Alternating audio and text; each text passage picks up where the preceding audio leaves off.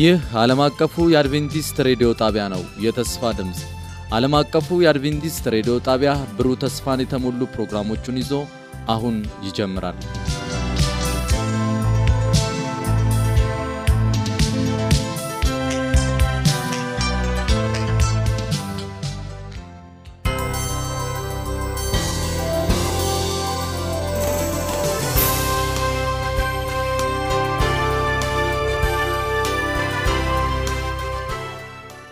ሰላም ጤና ስጥልን። የተወደዳችሁ የዓለም አቀፉ የአድቬንቲስት ሬዲዮ አድማጮች እንደምን አላችሁ? ወቅታዊ መልእክት በሚል ርዕስ በፓስተር ኤፍሬም ዳዊት አማካኝነት እጅግ የሚያነቃቃና የሚባርክ ፕሮግራም ይዘንላችሁ እንቀርባለን። አድማጮቻችን ይህንን ፕሮግራም እርስዎም ሌሎችንም ጓደኞትን ጋብዘው እንድትከታተሉ እንጋብዛቸዋለን። መልካም የበረከት ጊዜ እንዲሆንላችሁ እንመኛለን።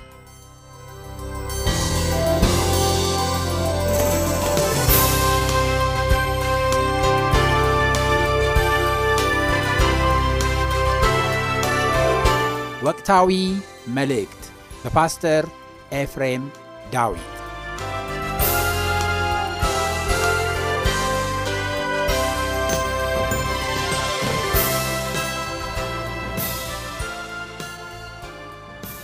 ሰላም ውድ ወገኖቼ እንዴት ሰነበታችሁ? ዛሬ ተከታዩን ትምህርታችንን የምንመለከትበት ሌላ ጊዜ ላይ ደርሰናል። እግዚአብሔር የተመሰገነ ይሁን። ስለ ዛሬው ቀንና ሰዓት እንግዲህ አስረኛውን ክፍል አብረን እናያለን። የእግዚአብሔር ባህሪ ማንነት እና የሰው ማንነት ሲነጻጸር ምን የሚያስብል ነው? እንደ ኢሳይያስ ጠፍቻለሁ ጠፍቻለሁ ከእግዚአብሔር ቅድስና ጋር ሲያስተያይ ምን ያህል ሰማይ ከምድር እንደሚርቅ ምን የሚያስብል ነው? እንደ ኢሳይያስ ጠፍቻለሁ። ይሄ እውነተኛ አምልኮ ነው። እግዚአብሔርን ማዕከል ያደረገ እግዚአብሔርን መካከል ላይ ያስቀመጠ አምልኮ ነው። ሌላ ነገር በፍጹም ምስል ውስጥ የሌለበት ማለት ነው። ስለዚህ እነዚህ ያልወደቁ ቅዱሳን እንኳን እጅግ በጣም በመፍራት በማክበር ይህንን አምላክ ሲያመልኩ ሳለ ኢሳይያስ በዚህ አምልኮ ውስጥ እንዲሳተፍ ሲጠራ የራሱን ምን አየ? መጥፋት ተመለከተ። እንግዲህ እውነተኛ አምልኮ እየሆነ ሳለ ነው በእግዚአብሔር መቅደስ ውስጥ እንደገናም ደግሞ በምድር ላይ በእግዚአብሔር ሰው በኢሳይያስ ሕይወት ውስጥ የምንመለከተው። ከዛ በኋላ እንግዲህ ይህንን ካለ በኋላ ይህንን የኑዛዜ ቃል ይህንን እሱ የማይረባ የማይጠቅም እንደሆነ የንስሐን ጸሎት ካደረገ በኋላ ቁጥር ስድስት ላይ ከሱራፊልም አንዱ ወደ እኔ በሮ መጣ፣ በእጁም ፍም ነበረ ከመሰዊያ በጉጠት የወሰዱት። አፌንም ዳሰሰበት፣ አለም እነሆ ይህ ከንፈርህን ነካ፣ አመፃህም ካንተ ራቀች፣ ኃጢአትህም ምን አለች ተሰረየች። አያችሁ፣ እውነተኛ አምልኮ ወደ ምን ይመራል? ራስን ወደ መመልከት መጀመሪያ እግዚአብሔርን ወደ መመልከት ከዛ በኋላ ወደ ንስሐ አምላክን መመልከት ራስን ማየት ከዛ በኋላ ንስሐ ከዛ በኋላ ከእግዚአብሔር ዘንድ ደግሞ ምህረትን መቀበል ምህረትን መቀበል። በኋላ ቁጥር ሰባት ላይ ስናይ እግዚአብሔር አመፁን ከሱ ካራቀ በኋላ የተናዛዡን ኃጢአት አርቆ ተናዛዡን ካዳነ በኋላ ቁጥር ሰባት ላይ ምንድን ነው የሚለው? የእግዚአብሔርንም ድምፅ ሰማው እንዲህ ሲል ማንን እልካለሁ? ማንስ ይሄድልናል አልኩ። እነሆም እኔን ላክ ይላል ኢሳያስ። እዚህ ጋር የምንመለከተው አምልኮ እኛን የሚቀየር እንደሆነ ነው። እኛን ወደ ማን የሚያስጠጋ? ወደ እግዚአብሔር እግዚአብሔርን ወደኛ የሚያወርድ አይደለም። እግዚአብሔር በዙፋኑ ተቀምጦ ባለበት ነው ያየው። እሱ ማየት እንድንችል እግዚአብሔር ዛሬም ይፈልጋል። ነገር ግን ኢሳይያስ ወደ እግዚአብሔር እንዲቀርብ ከተደረገ በኋላ ይቅር ከተባለ በኋላ አምላክን ከተመለከተ በኋላ ማን ይሄድልናል? ይህንን አምላክ ማን ያስተዋውቃል? የእግዚአብሔርን ፍቃድ ለሕዝብ ሄዶ ማን ይነግራል?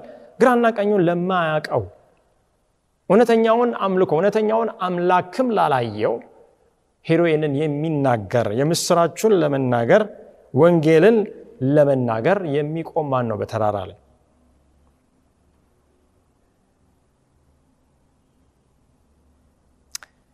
ከዛ በኋላ ቁጥር ዘጠኝ ላይ ዓለም እግዚአብሔር ወይም ከእግዚአብሔር የመጣው ቃል ሂድ ለዚህም ህዝብ ተናገር የሚለውን እንመለከታለን።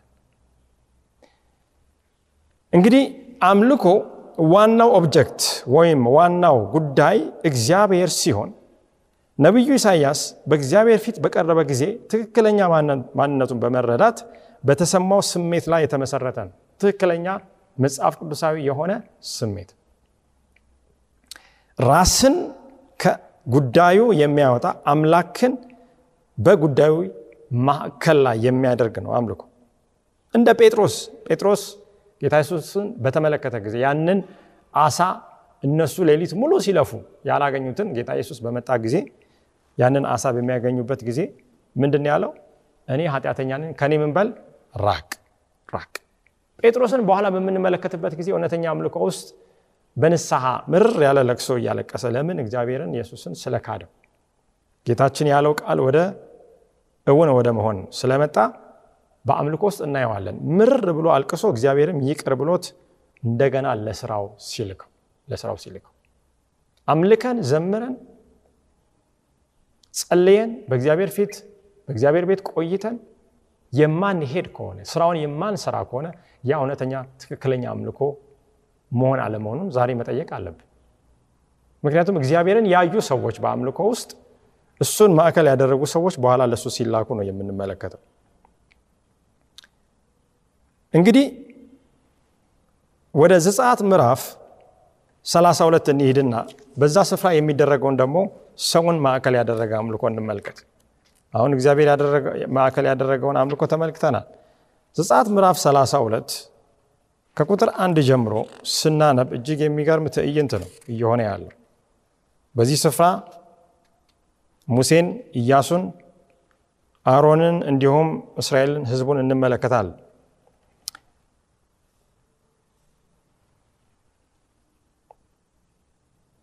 ምዕራፍ 32 ከቁጥር 1 ህዝቡም ባየ ጊዜ ሙሴ ከተራራ ሳይወርድ እንደዘገየ ህዝቡ ወደ አሮን ተሰበሰቡ፣ አሉትም ተነሳና አማልክት ስራልን በፊታችን የሚሄድ ይህ ሙሴ ከግብፅ ምድር ያወጣን ሰው አናውቀውምና ምን እንዳገኘው ይላል።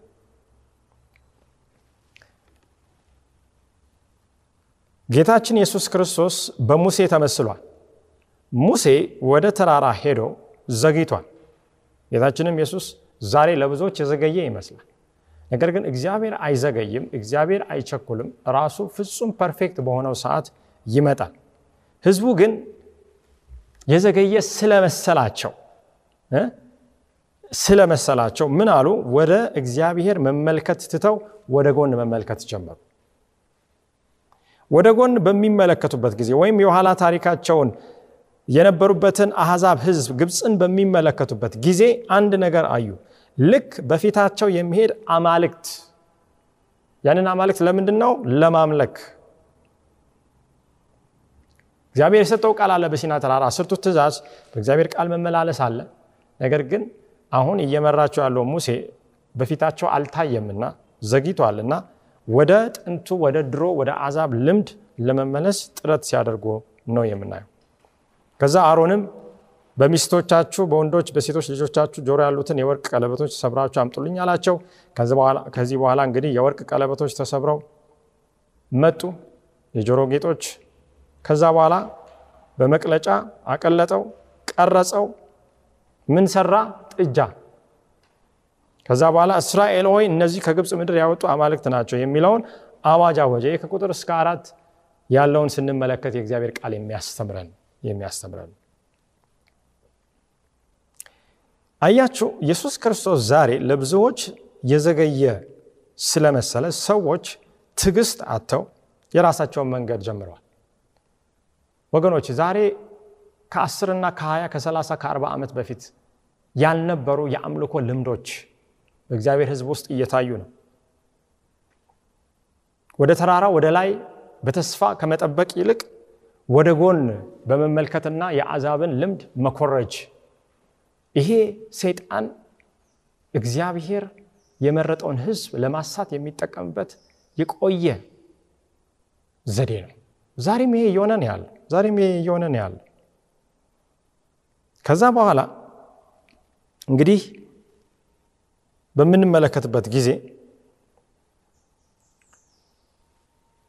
ቁጥር አምስት ላይ አሮንም ባየው ጊዜ መሰዊያን በፊቱ ሰራ። አሮንም ነገ የእግዚአብሔር በዓል ነው ሲል አወጀ። በነጋውም ማልደው ተነስተው የሚቃጠል መስዋዕት ሰዉ፣ የደህንነትን መስዋዕት አቀረቡ። እንግዲህ አምልኮ ውስጥ መሆናቸው ነው። ለማን ነው የደህንነት መስዋዕት የሚቀርበው? ለማን ነው የሚቃጠል መስዋዕት የሚቀርበው? ይህ አምልኮ በማን እየተመራ ነው ያለው? በቄስ ነው። በቄስ ነው። ይህ አምልኮ እየተመራ ያለው በሌዋዊው በአገልጋዩ በካህኑ ነው። ለእግዚአብሔር መቅረብ የሚገባው ለአሕዛብ አማልክት ለጣዖት ሲቀርብ ነው። ከዚህ በኋላ ሕዝቡም ሊበሉና ሊጠጡ ተቀመጡ፣ ሊዘፍኑም ተነሱ ይላል። አያችሁ፣ ዛሬ ቀስ በቀስ ወደ እግዚአብሔር ሕዝብ እየገባ ያለ የአሕዛብ አይነት የጣዖት አይነት አምልኮ ብዙ ጊዜ የተለያዩ ፕሮግራሞች ላይ ልክ መዝሙር ማለት እግዚአብሔርን ማምለክ ማለት ሰውን ለማስደሰት ይመስል በዛ ስፍራ ግብዣውን የጋበዙ ሰዎችን ለማስደሰት ይመስል የተጋበዙ ሰዎች ከመጡ በኋላ የተለያዩ ሂደቶች መርሃ ግብሮች ከተከናወኑ በኋላ ህዝብ ከበላና ከጠጣ በኋላ በእግዚአብሔር ስም ለዘፈን መነሳት መጨፈር ወገኖች እኛን ማዕከል ያደረገ አምልኮ ነው። እግዚአብሔርን ማዕከል ያደረገ አምልኮ አይደለም። እግዚአብሔር ዘወትር የሚመለክ አምላክ ነው። እንደ ኢየሱስ ክርስቶስ የሰይጣን ግብዣ ቢቀርብ ተጽፏል እየተባለ በችግርም በመከራም በማጣትም በምንም አይነት ሁኔታ በቤተ ክርስቲያንም ከቤተ ውጭ የሚመለክ አምላክ ነው። አብዛኛው አምልኮ በግል ህይወታችን የምናደርገው በ24 ሰዓት ውስጥ የምናሳልፈው አምልኮ ነው። ከእግዚአብሔር ህዝብ ጋር ተሰብስበን የምንዘምረው የምንጸልየው ቃሉን የምንሰማው እሱ በጣም ኢምንትን ጥቂት ደቂቃ ጥቂት ሰዓት የምንወስድበት ነገር ግን በእያንዳንዱ ሰዓትና ደቂቃ ውስጥ ማንን ነው የምናመልከው? ልክ እያሱ እንዳለ ማለት ነው። ስለዚህ መብላት፣ መጠጣት ከዛ በኋላ ሆድ ሲሞላ ልክ የሀገር ሰው እንደሚተርተው ጭንቅላት ባዶ ይሆናል። ከዛ ሊዘፍኑም ተነሱ። ይህ የእግዚአብሔር ህዝብ ጣዖትን ማምለክ ጀመረ ማለት ነው። በኋላ ሙሴና ኢያሱ ወደ እግዚአብሔር ህዝብ ወደ ነበረበት ሲወርዱ የሚሰማ ድምፅ አለ። ምዕራፍ 32 ቁጥር 17 ኢያሱም የህዝቡን ድምፅ ሰማ፣ እልል ሲሉ ሙሴንም አለው የሰልፍ ድምፅ በሰፈር አለ። ምን ሲሉ? እልል ሲሉ። ምን ሲሉ? ሲያመልኩ። ምን ሲሉ? ሲዘምሩ፣ ሲጮሁ፣ ሁካታ ሲሰማ። እንግዲህ ምን አይነት መዝሙር ነው ይሄ? ይህ መዝሙር እየተዘመረ ያለው ሰው ጠፍቶ ሳለ ነው። ይህ የደስታ ጩኸት የሚመስል ወደ ለቅሶ ጩኸት መቀየር የነበረበት ነው። ወደ ንስሐ ወደ መንበርከክ ቅስስ ብሎ ልክ እንደ ዳዊት ልክ እንደ ሌሎቹ እግዚአብሔር በንስሐ መንፈስ እንደነካቸው ከኃጢአታቸው ተጸጽተው አምላክን በድለው ልክ እንደ ኢሳይያስ እግዚአብሔርን ማዕከል አድርጎ ወየው ጠፍቻለሁ ብሎ ራሱን ዝቅ እንዳደረገ መሆን ነበረበት። ጠፍተዋል ወይ ወገኖቼ? አዎ ጠፍተው ነበረ። እግዚአብሔርን እያመለኩ ነው አይደለም፣ ጣዖትን እያመለኩ ነው። የአጋንንትን ስራ እየተከተሉ ነው ያሉት። ነገር ግን የምን አይነት ድምፅ ይመስላል ሲሰማ? የሰልፍ ለጦርነት የሚሄድ ድል ለማድረግ የሚሄድ ድል ለመንሳት የሚሄድ ለማሸነፍ የሚሄድ ድምፅ ይመስላል። ሙሴ ከዛ በኋላ ትክክለኛውን መልስ ሰጠ። ኢያሱ ከሙሴ እግር ስር እየተማረ ነበር። ይህንንም መማር ነበረበት። ነገር ግን በዕድሜ የሸመገለው እግዚአብሔር ብዙ ያስተማረው ባሪያ ሙሴ እንዲህ ይህ የድል ነሺዎች የተነሾችም ድምፅ አይደለም፣ ነገር ግን የዘፈን ድምፅ እሰማል። የምን አይነት ድምፅ? የዘፈን ድምፅ። አንዳንድ ስፍራ እግዚአብሔር በአክብሮት በፍርሃት የሚመለክበት ሳይሆን የዘፈን ድምፅ የሚሰማበት ሆኗል ዛሬ። በማን ስም? በእግዚአብሔር ስም። የእግዚአብሔር ሕዝብ ከዚህ አይነት ነገር መውጣት አለበት። የዘፈን ድምፅ እሰማለሁ ነው የሚለው ሙሴ። ጌታ ኢየሱስ ክርስቶስን ይወክላል ሙሴ። ዛሬ በቤታችን በቤተ ክርስቲያን ጌታችን ኢየሱስ የሚሰማው የምን አይነት ድምፅ ነው? ከኛ የሚወጣው የምን አይነት ድምፅ ነው? ጠፍተን ሳለ በአመፅ ውስጥ እየተመላለስን ሳለ የእግዚአብሔርን ሕግ ጥለን ሳለ የምናሰማው ምን አይነት ድምፅ ነው? ይህ ድምፅ አለ ድል የነሱ ሰዎችም ድምፅ አይደለም፣ ወይም ድል የተነሱ ሰዎችም ድምፅ አይደለም።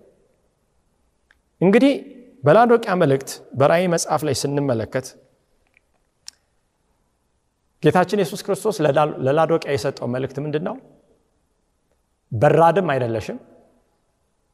ያ ማለት ቀዝቀዝ ያልሽ በንስሐ በእግዚአብሔር ፊት ራስሽን ያዋረድሽ ስለሰራሹ ክፋትና ስላለብሽ ድካም እንቅልፍ ስላለሽበት ጨለማ ተጸጽተሽ ከዛ ለመውጣት እግዚአብሔርን እየፈለግሽ አይደለም። ትኩስም አይደለሽም። ወይም እንደ ጳውሎስ በእግዚአብሔር በመንፈስ ቅዱስ እሳት ተቀጣጥለሽ የእግዚአብሔርንም ስራ እየሰራሽ አይደለም። ከነዚህ ከሁለቱ በአንዱ ብትሆኚ እኔ በአንቺ መጠቀም እችል ነበር። አሁን ግን መሀል ቤት ምን ያልሽነሽ? ለብ ያልሽነሽ። ሉክ ወርም ይለዋል የእንግሊዝኛ ለብ ያልሽነሽ። ስለዚህ ምንድን ነው ይሄ ለብ ያለ የሚያስታውቅ የሚያስመልስ ነው እና ከአፍ የምልልሽ ነው ልተፋሽ። ሊተፋ የደረሰ ህዝብ ነው እዚህ ጋር እየጨፈረ ያለው? ኦ ራቁትነቴን፣ ድህነቴን፣ እውርነቴን፣ ጎስቋላነትና ምስኪንነቴን ተመልክተ አድነኝ ብሎ ወደ እውነተኛው ምስክር መምጣት በሚገባበት ሰዓት ሰው ራሱን አታሎ ራሱን አጽድቆ ምንም አያስፈልገኝም ይበቃኛል የሚል ስለሆነ ጌታ ኢየሱስ ክርስቶስ እውነተኛው ምስክር ምንድን ነው የሚለው? ልተፋሽ ነው ነው የሚለው ከዛ በኋላ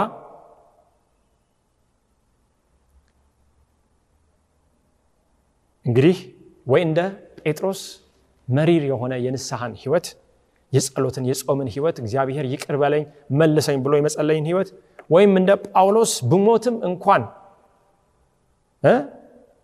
እንደሱ መሆን እፈልጋለሁ የምንል ለወንጌል የተላክን ተልከን የምንሰራ አይደለም። ነገር ግን መሀል ቤት ሆነን እንደዚህ ከሆንን እጅግ የሚያሳዝን እንደሆነ ያስተምረናል። ሙሴ ወደ ሰፈር ሲደርስ ምንድን ነው ያየው? ወደ ሰፈርም በደረሰ ጊዜ ጥጃውንም ዘፋኞችም ተከማችተው አየ። የሙሴም ቁጣ ጸና፣ ገበቶችን ባዶ ጣላቸው፣ ሰበራቸው ከተራራው በታች ይላል። ስለዚህ በካምፓችን በመንደራችን የድል ነሺዎች ድምፅ ነው ወይስ የድል ተነሺዎች ድምፅ ነው የሚሰማው? ይህንን ዛሬ ማሰብ ይገባናል። ሌላው እግዚአብሔርን ማዕከል ያላደረገ አምልኮ በሳኦል ሕይወት ውስጥ የምናገኘው አምልኮ ነው። በሳኦል ሕይወት ውስጥ የምንመለከተው አምልኮ ሳኦልን ማዕከል ያደረገ ነው። አንደኛ ሳሙኤል 15 ላይ ይህንን ታሪክ ታያላችሁ። እንግዲህ አንደኛ ሳሙኤል 15 ቁጥር ሁለት ላይ እግዚአብሔር በሳሙኤል አማካኝነት ለንጉሱ ሳኦል እንዲህ ይላል የሰራዊት ጌታ እግዚአብሔር እንዲህ ይላል፣ እስራኤል ከግብፅ በወጣ ጊዜ አማሌቅ በመንገድ እየተቃወመ ያደረገበትን እበቀላለሁ። አሁንም ሄደ አማሌቅን ምታ፣ ያላቸውንም ሁሉ ፈጽመ አጥፋ፣ አትማራቸውም። ወንዱንና ሴቱን፣ ብላቴናውን፣ ሕፃኑን፣ በሬውን፣ በጉን፣ ግመሉንም አህያውንም ግደል። ለምንድን ነው እግዚአብሔር አማሌቅ እንዲጠፋ የፈለገው? እግዚአብሔር በኃጢአተኛው መሞት ይደሰታል አይደሰትም? መጽሐፍ ቅዱስ እንደሚያስተምረው እግዚአብሔር ኃጢአተኛው ከኃጢአቱ ተመልሶ በህይወት ይኖር ነው እንጂ እንዲጠፋ ፍቃዱ አይደለም። ነገር ግን አማሌቅ በእስራኤል ፊት እየተቃወመ የእግዚአብሔርን ሕዝብ መንገድ ለማደናቀፍ ከሰራ በኋላ ተመልሶ ንስሐ ቢገባ እግዚአብሔር ይቅር ይል ነበር። ነገር ግን ይህንን ታሪክ በምንመለከትበት ጊዜ ወደ አራት መቶ ዓመት አልፏል። አማሌቅ ንስሐ አልገባም። ቀጥሎ የመጣው ትውልድ ከአባቶች ኃጢአት አልተመለሰም። ስለዚህ ጽዋ ሞላ፣ አማሌቅ መጥፋት ነበረበት። ምክንያቱም ሌላው ጻድቁ ይኖር ዘንድ ቅዱስ የሆነው መልካም የሆነው ይቀጥል ዘንድ ዛሬም እግዚአብሔር ይህንን ፍርድ በምድር ላይ ያደርጋል። አገራትም፣ መንግስታትም፣ ሰዎችም፣ ህዝቦችም ማንም አይነት በማንም ቦታ ያለ ሰው ቢሆን በባለፈው ኃጢአት ተጸጽቶ በንስሐ ወደ እግዚአብሔር የሚመለስ ካልሆነ እግዚአብሔር ይቀጣል። እግዚአብሔር ሌላው ይኖር ዘንድ ሌላው ይድን ዘንድ ከመንገድ ላይ ደንቃራ የሚሆነውን ነገር ማስወገድ ይፈልጋል። ከዛ በኋላ አንደኛ ሳሙኤል ምዕራፍ 15 ቁጥር 7 ላይ ሳኦልም አማሌቃውያንን ከኤውላጥ ጀምሮ በግብፅ ፊት እስካለችው እስከ ሱር ድረስ መታቸው። የአማሌቅንም ንጉሥ አጋግን በሕይወቱ ማረከው፣ ሕዝቡንም ሁሉ በሰይፍ ስለት ፈጽሞ አጠፋው። ነገር ግን ሳኦልና ሕዝቡ ለአጋግ ለተመረጡትም በጎችና በሬዎች፣ ለሰቡትም ጥጆች፣ ጠቦቶች፣ ለመልካሞቹም ሁሉ ራሩላቸው። ጌታችን ኢየሱስ ወይም እግዚአብሔር ምንድን ነው ያለው?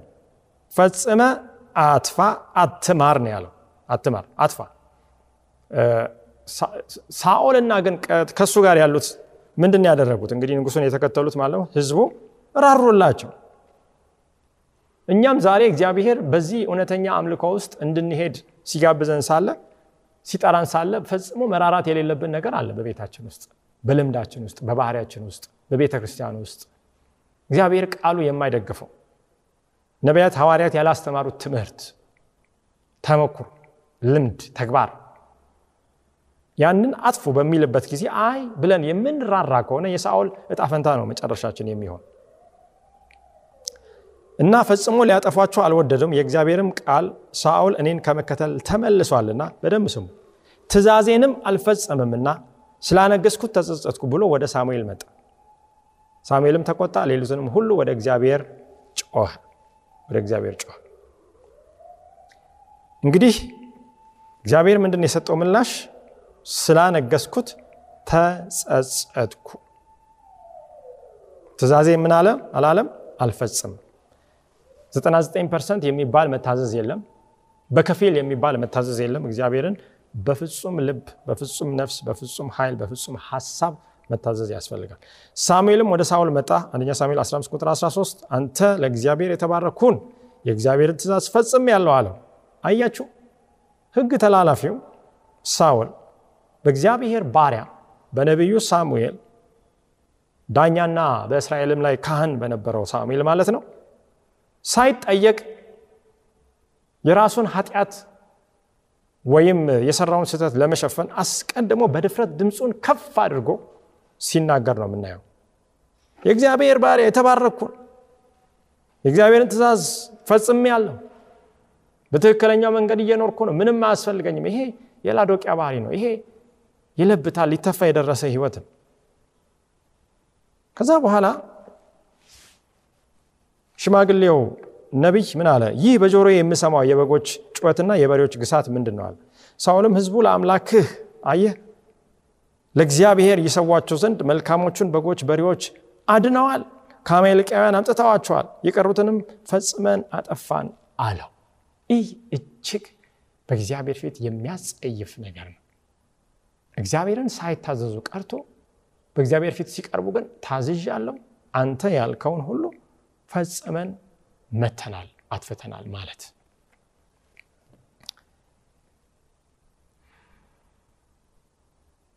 ከዛ በኋላ ይህንን የሳሙኤልን መጽሐፍ ስናጠና ሳለ አንደኛ ሳሙኤል ምዕራፍ 15 ማለት ነው ለምንድን ነው ይህንን ያደረግከው? እግዚአብሔር አንተን አጥፋ ብሎ አልነበረም ወይ በሚልበት በድጋሚ ሲጠይቀው ህዝቡ አለ ለአምላክ ለእግዚአብሔር በጌልጌላ ይሰዉ ዘንድ ከእርሙ የተመረጡትን በጎችና በሬዎችን ከምርኮ ውሰዱ ወሰዱ አለው ለሳሙኤል።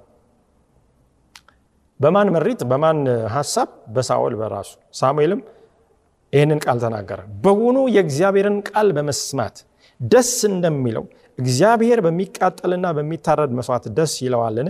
እነሆ መታዘዝ ከመስዋዕት ማዳመጥም የአውራ በግ ስም ከማቅረብ ይበልጣል። ትልቁ የአምልኮ ደረጃ ከፍታ መታዘዝ እግዚአብሔር በመጨረሻ ዘመን ምን ያህል መዝሙር ዘመራችሁልኝ፣ ምን ያህል ስብከት ሰበካችሁልኝ፣ ምን ያህል ጸሎት ጸለያችሁ፣ ምን ያህል አስራት ወደ ጎተራ ያስገባችሁ፣ ምን ያህል ነፍሳት አዳናችሁ ብሎ አይደለም የሚጠይቀው። እግዚአብሔር በአጭሩ የሚጠይቀው ጥያቄ የተናገርኳችሁን ቃል ታዛችኋል ወይ ነው። ምክንያቱም ይህንን ሁሉ ለማድረግ ጌታችን ኢየሱስ ክርስቶስ በሚሞትበት ጊዜ በመስቀሉ አጠገብ የነበረው ያ ሌባ ጊዜ አልነበረው። ብዙዎች በሞት አልጋቸው ሆነው የመጨረሻውን ጸሎት ከእግዚአብሔር ጋር በመታረቅ ከእግዚአብሔር ሕዝብ በእግዚአብሔር መንግስት አብረው ይገኛሉ። ስለዚህ እግዚአብሔርን ደስ የሚያሰኘው ምንድን ነው? እግዚአብሔርን ያለ እምነት ደስ ማሰኘት አይቻልም። የእግዚአብሔርን ቃል በመስማት ደስ እንደሚለው እግዚአብሔር በአምልኮ ደስ ይለዋልን?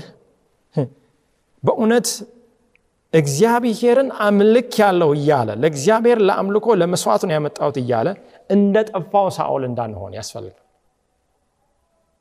በየሳምንቱ በየቤተ ክርስቲያን ተግቶ በመገኘት ከፊት በመቆም ከፊት በአገልግሎት ከመሰለፍ ህይወት ሳንጎድል አምልኮ ውስጥ ያለን እየመሰልን ነገር ግን ካለመታዘዝ የተነሳ እንዳንጠፋ ዛሬ እግዚአብሔር ይናገረናል። ከዛ በኋላ ሳሙኤል ሳውልን ምንድን ያለው? አመፀኝነት እንደ ሟርተኛ ኃጢአት ነው። አያችሁ፣ በኋላ ወደ ሟርተኛ ነው ሄደው ሳውል። ይህን በደንብ አስተውሉ፣ በኋላ እናየዋለን። እልከኝነትም ጣዖትና ተራፊንም እንደ ማምለክ ነው። የእግዚአብሔርን ቃል ንቀሃልና እግዚአብሔር ንጉሥ እንዳትሆን ናቀ አለ። በሆሴ መጽሐፍ ምዕራፍ አራት ላይ የእግዚአብሔርን እውቀትን ጠልታልና እግዚአብሔር ካህን እንዳትሆን ናቀ ይላል። ዛሬ በእግዚአብሔር ፊት ምን አይነት ሰዎች ነን? የተናቅን ሰዎች እንሆን ወይስ እግዚአብሔር እኛን ለራሱ ስራ የፈለገን በሱ የታጨን ሰዎች እንሆን? ይህንን አስበን መመለስ እንችላለን። ትልቁ የአምልኮ ደረጃ ምንድን ነው? የእግዚአብሔርን ቃል መታዘዝ ነው። ሳኦል በንግስናው ለመቀጠል ሁለት ነገር ማድረግ ነበረበት። አንደኛው ፍጹም በእግዚአብሔር መታመን፣ ሁለተኛ የእግዚአብሔርን ፍቃድ ፍጹም መታዘዝ። ያለዚህ ዙፋኑ ምን አይልም አይጸናም። ስለዚህ ከእስራኤል ከንግስና ከህዝቡ ላይ ምን ይላል ይነሳል ማለት ነው።